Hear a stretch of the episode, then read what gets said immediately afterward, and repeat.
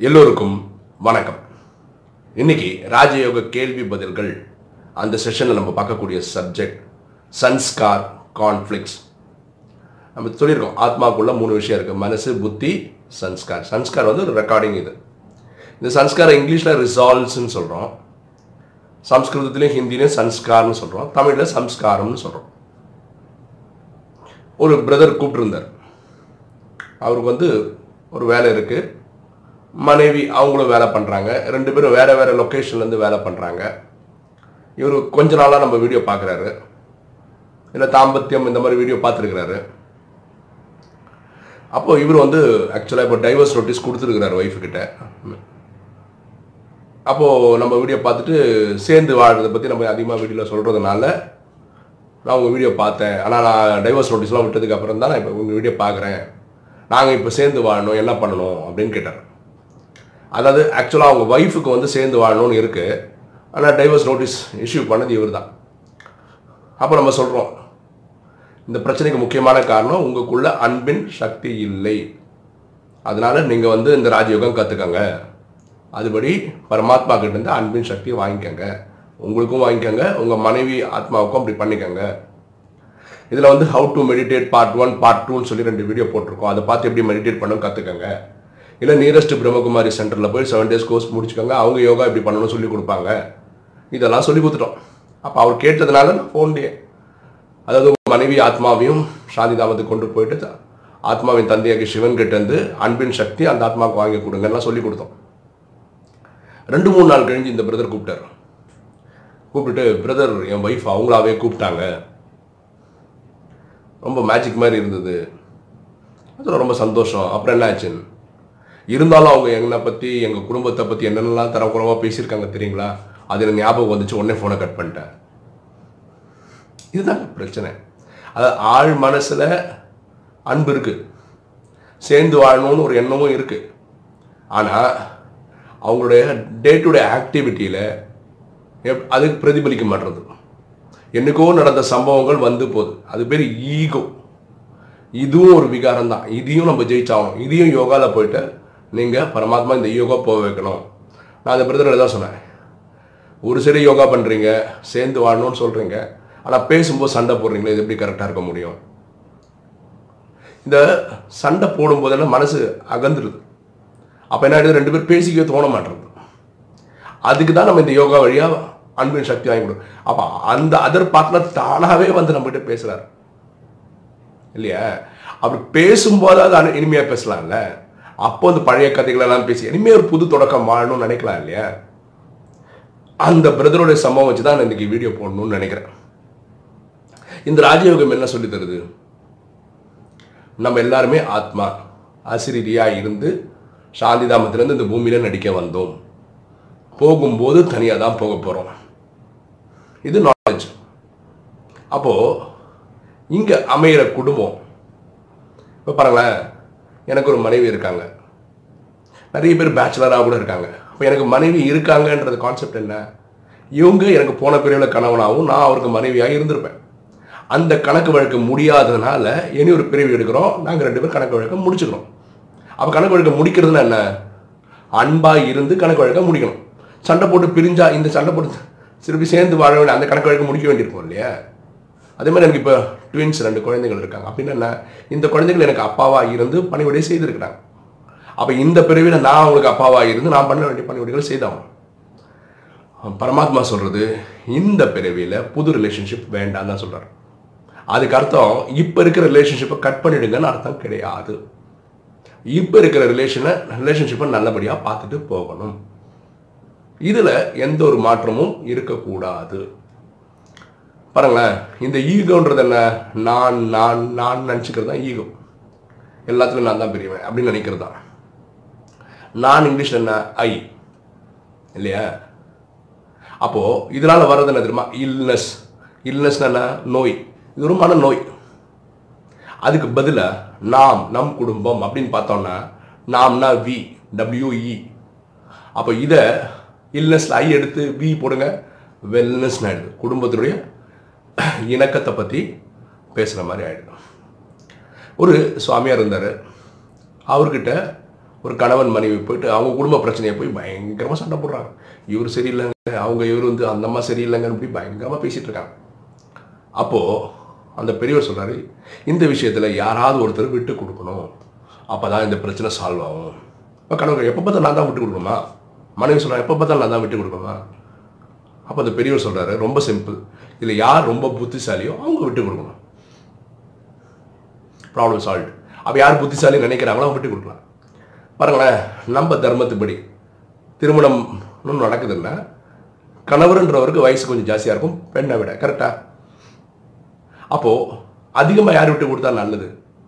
குடும்ப தலைவர் விட்டு ஏன்னா அவருக்கு வயசு கொஞ்சம் பெருசு இல்லையா?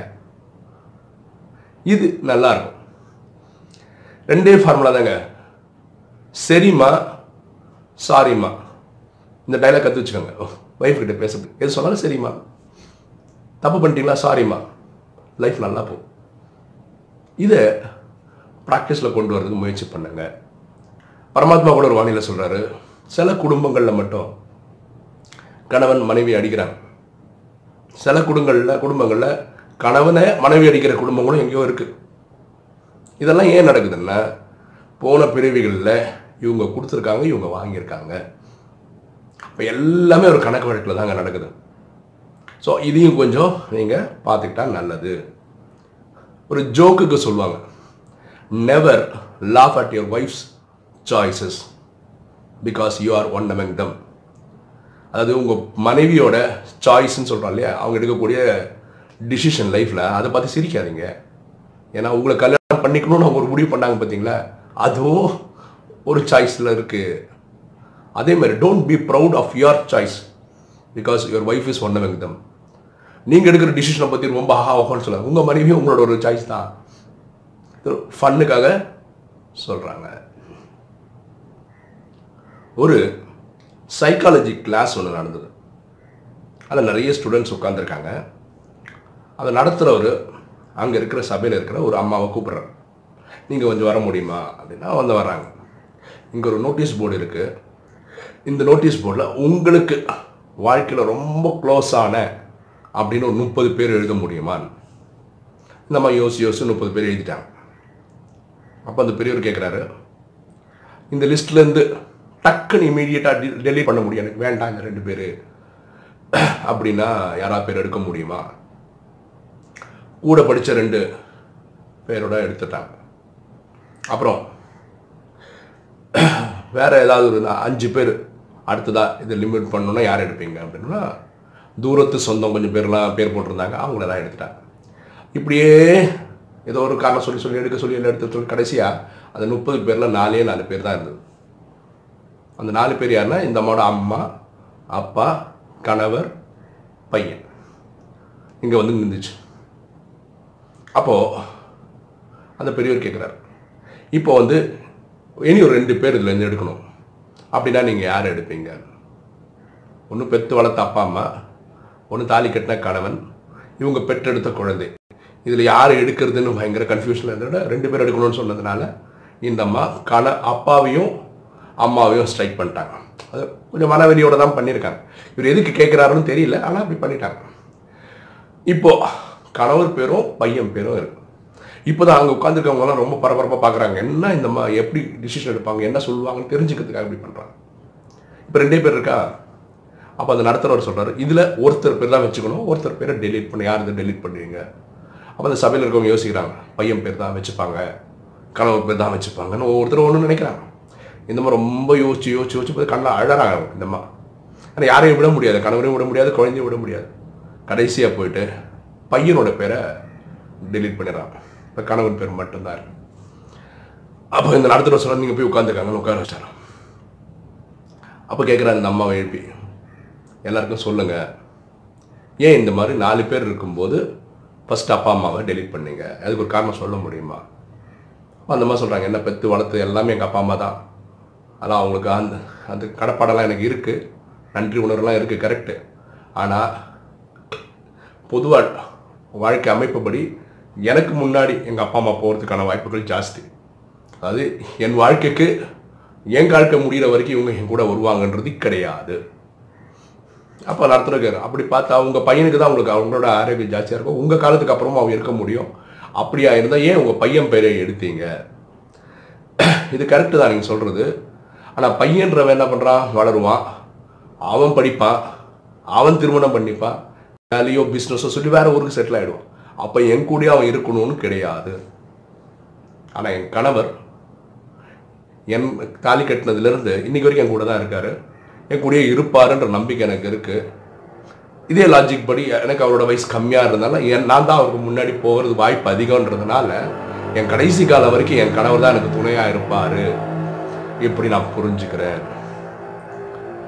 எல்லா மனைவிகளும் இப்படி புரிஞ்சுக்கிட்டாங்க நல்லது. அதே மாதிரி கணவர்கள் புரிஞ்சுக்க வேண்டியது. மனைவின்றவங்க யாரு? வேற ஏதோ ஒரு அப்பா அம்மா பெற்ற ஒரு பெண். உங்கள் குடும்பத்தில் வந்து சேர்றதுனால அவங்க சர்ணயம் வரைக்கும் மாற்றிக்கிறாங்க உங்களுக்காக ஒரு குழந்தை பெற்றுக்கும் போது அவங்க உடல் ஆரோக்கியத்தை விட்டுறாங்க. கரெக்டாக பெண்கள் வந்து இளம் பெண்ன்றவங்க ஒரு குழந்தை பெற்றதுக்கு அப்புறம் நம்ம ஆன்டின்னு சொல்கிற அளவுக்கு உடம்பு மாறிடுது. கரெக்டாக உங்கள் குழந்தைக்கும் அவங்க உங்கள் இன்ஷியல் தான் கொடுக்குறாங்க. உங்களுக்காகவே வாழ்கிறாங்க அவங்க அப்பா அம்மா குடும்பத்தில் என்ன நடந்தாலும் போகிறவங்க வரது கூட டைம் இல்லாத நிறைய தாய்மார்கள் இருக்காங்க. ஸோ நம்மளே குடும்பம் நினச்சி வந்தவங்கள இடையில வாழ்க்கையில் ஏதோ ஒரு கசப்பான சம்பவம் நடக்குதுன்றதுக்காக டோட்டலாக கைட்டி விட்டு போயிட முடியுமா? அவங்க எங்கே போவாங்க? அவங்க அப்பா அம்மா வீட்லையா என் அண்ணன் வீட்லையா யார் வீட்டுக்கு போவாங்க? ஸோ பாருங்களேன் ஒரு பிஸ்னஸ் ஆரம்பிக்கிறோம்னு வச்சுக்கோங்களேன் ஒரு பிஸ்னஸ் நமக்கு தெரியலன்றதுனால பிஸ்னஸ் விஷயம் தெரிஞ்ச ஒருத்தரை சேர்த்துக்கிறோம். அவர் பிஸ்னஸ் பார்ட்னர்னு சொல்கிறோம் அந்த பிஸ்னஸ் நமக்கு கிளிக்கே ஆகணும் அந்த பிஸ்னஸே நிறுத்திக்கிறோம். அந்த பார்ட்னரை கட் பண்ணிக்கிறோம். அப்புறம் வேற ஏதோ பிஸ்னஸ் ட்ரை பண்ணுறோம் அது தெரியுதோ தெரியலன்னு வேற ஒருத்தர் சேர்த்துக்கிறோம். அது பிஸ்னஸ் இந்த மாதிரி நீங்கள் ஒரு லைஃப்பில் எத்தனை பிஸ்னஸ் வேணால் பண்ணலாம் எத்தனை பார்ட்னர்ஸ் வேணால் வச்சுக்கலாம். இது பிஸ்னஸ்க்கு செட் ஆகும். இது பேர் லைஃப் பார்ட்னர் பாருங்களேன் உலகத்தில் எட்நூறு கோடி பேர் இருக்கோம்னா ஒருத்தர் என்ன சொல்கிறோம் எனக்கு ஒரு அப்பா ஒரு அம்மா. அதேமாதிரி ஒரு மனைவி. இதுதான் நம்மளுடைய தர்மத்துடைய கோட்பாடு. அந்த இத்தனை கோடியில் ஒருத்தங்களை தான் நம்ம மனைவியை ஏற்றுக்கிறோம் அப்படி இருக்கிற மனைவியை அந்த தாலி கட்டும் என்ன சொல்கிறோம் நம்ம சாட்சி அக்னிக்கு சாட்சி எடுக்கிறோம். கடைசி வரைக்கும் நான் வச்சு காப்பாற்றுவேன் ஸோ இது பிஸ்னஸ் இல்லைங்க. செட் ஆகினா வச்சுக்கலாம். செட் ஆகலைன்னா விடலாம். இது சரி கிடையாது. சில குடும்பங்கள் இப்படி பார்த்துருக்கேன் நான். அதாவது கணவருக்கு வேலை இருந்தால் இந்த மனைவி கூட இருப்பாங்க. கணவருக்கு வேலை இல்லைன்னா இவரை விட்டுட்டு அவங்க அம்மா வீட்டுக்கு போயிடும். இதுவும் அவ்வளோ சரி கிடையாது. புரிஞ்சுக்கோங்களேன் இப்போ பாருங்களேன் திடீர்னு ஹாஸ்பிட்டலுக்கு வந்து ஒரு ஆறு மாதம் படுத்த படுக்க ஆகிட்டாருன்னு வச்சுக்கோங்களேன். அந்த டைம் மனைவி ஃபுல் அண்ட் ஃபுல் பார்த்து தான் ஆகணும். அதே மாதிரி மனைவிக்கு ஹெல்த்து போயிடுச்சு கணவர் பார்த்து தான் ஆகணும். இது கைட்டி விடுற பிஸ்னஸ் கிடையாது. பாருங்களேன் நம்ம ஒரு கமிட்மெண்ட்டோட தான் இந்த லைஃப்பை வாழணும். இந்த ராஜயோகம் எதுக்கு ஹெல்ப் பண்ணோன்னா இந்த கனெக்ஷனில் போயிட்டு இந்த அன்பின் சக்தியை வாங்கி கொடுக்கலாம். அந்த ஆத்மாவுக்கு அதே மாதிரி நம்ம ஈகோவையும் எரிச்சுக்கலாம். அதனால் குடும்ப வாழ்க்கை நல்லா இருக்கும். தயவு செய்து உங்கள் சன்ஸ்கார் கான்ஃப்ளிக்ஸை அதில் இருக்கக்கூடிய விஷயங்களை இந்த யோகாவில் எரிச்சிடுங்க முதல்ல மனைவி கூட உட்காந்து பேசுறதுக்கு முயற்சி பண்ணேன் பாருங்க என் மனைவி இப்போ பாருங்க நான் கிளாஸ் எடுக்கும் போதும் சரி சாயந்தரம் ஆறு மணிக்கு போனால் நான் சில டைம் நைன் ஓ கிளாக்லாம் வருவேன். அப்போ ஒய்ஃப் என்ன ஏன் வரீங்க? அங்கேயே தங்கியிருக்க வேண்டியதானே அப்படிலாம் பேசுறது வாய்ப்பு இருக்குது அதே மாதிரி எனக்கு ஃபோன் கால்ஸ் பார்த்தீங்கன்னா ஈவினிங் அஞ்சு மணிக்கு ஃபோன் ஆரம்பிச்சேன்னா சட்ட நைன் நைன் தேர்ட்டி வரைக்கும் போயிடுது கால்லாம் அப்போ வெறும் ஃபோன்லேயே இருப்பீங்களான்னு ஸோ இது நமக்கு புரியுது. அப்போ நம்ம என்ன பண்ணோம்? பரமாத்மா கனெக்ட் பண்ணி அன்பின் சக்தி வாங்கி கொடுத்துட வேண்டியது. அவங்க ஏதாவது ஃபோன் பண்ணாங்கன்னா ஃபஸ்ட்டு எடுத்த உடனே சொல்லுங்கள் மேடம் நான் என்ன பண்ணணும் உங்களுக்கு? அப்படின்னு. அவங்க ஒரு டாக்டராக இருக்காங்க. ஸோ நான் என்ன சொல்றேன்னா நம்ம அன்பில் வீழ்த்திடணுங்க. அன்பால் ஒருத்தரை ஜெயிச்சிடணும். ஒருத்தர் நம்மளை குத்துறது கத்தியோடு வராங்கன்னு வச்சுக்கோங்களேன் நம்ம வீட்டுக்கே. நம்ம அன்பின் சக்தி அவ்வளோ கொடுக்கணும். சரி நான் வந்ததும் வந்துட்டேங்க. கத்தியோட வந்துட்டேன். கொடுங்க காய்கறியாக கட் கட் பண்ணிட்டு போகிறேன்னு கட்டிட்டு போகணும். அந்த அளவுக்கு அன்பு கொடுக்கணும். புரியுதுங்களா? ஸோ நமக்கு சாட்சாத் ஆத்மாக்களின் தந்தை இருக்கிறார் கனெக்ட் பண்ணிக்க முடியும். உலகத்தில் இருக்க எல்லா பேருக்கும் அன்பின் சக்தி வாங்கி தர முடியும். அப்போ நம்ம வீட்டில் இருக்க வாங்கி கொடுக்க முடியாதானே நம்ம விகாரங்களை காமம் கோபம் அகங்காரம் பற்று பேராசை இதை நீங்கள் கனெக்ஷனில் எரிச்சிக்கலாம். அப்போ குடும்பத்தினுடைய ஒற்றுமை இருக்கும். ஸோ தயவு செய்து குடும்பத்தில் லைஃப் பார்ட்னர்ன்றது வந்து இடையில விட்டு போகிறது பேர் லைஃப் பார்ட்னர் கிடையாது. அந்த வாழ்க்கை ஃபுல்லாக அவங்க கூட சேர்ந்து ட்ராவல் பண்ணுறது தான் கரெக்டாக இருக்கும். இந்த வீடியோ உங்களுக்கு பிடிச்சிருக்கும்னு நினைக்கிறேன். பிடிச்சிருக்காங்க லைக் பண்ணுங்கள் சப்ஸ்கிரைப் பண்ணுங்கள் ஃப்ரெண்ட்ஸுக்கு சொல்லுங்கள் ஷேர் பண்ணுங்கள் கமெண்ட்ஸ் போடுங்கள் தேங்க்யூ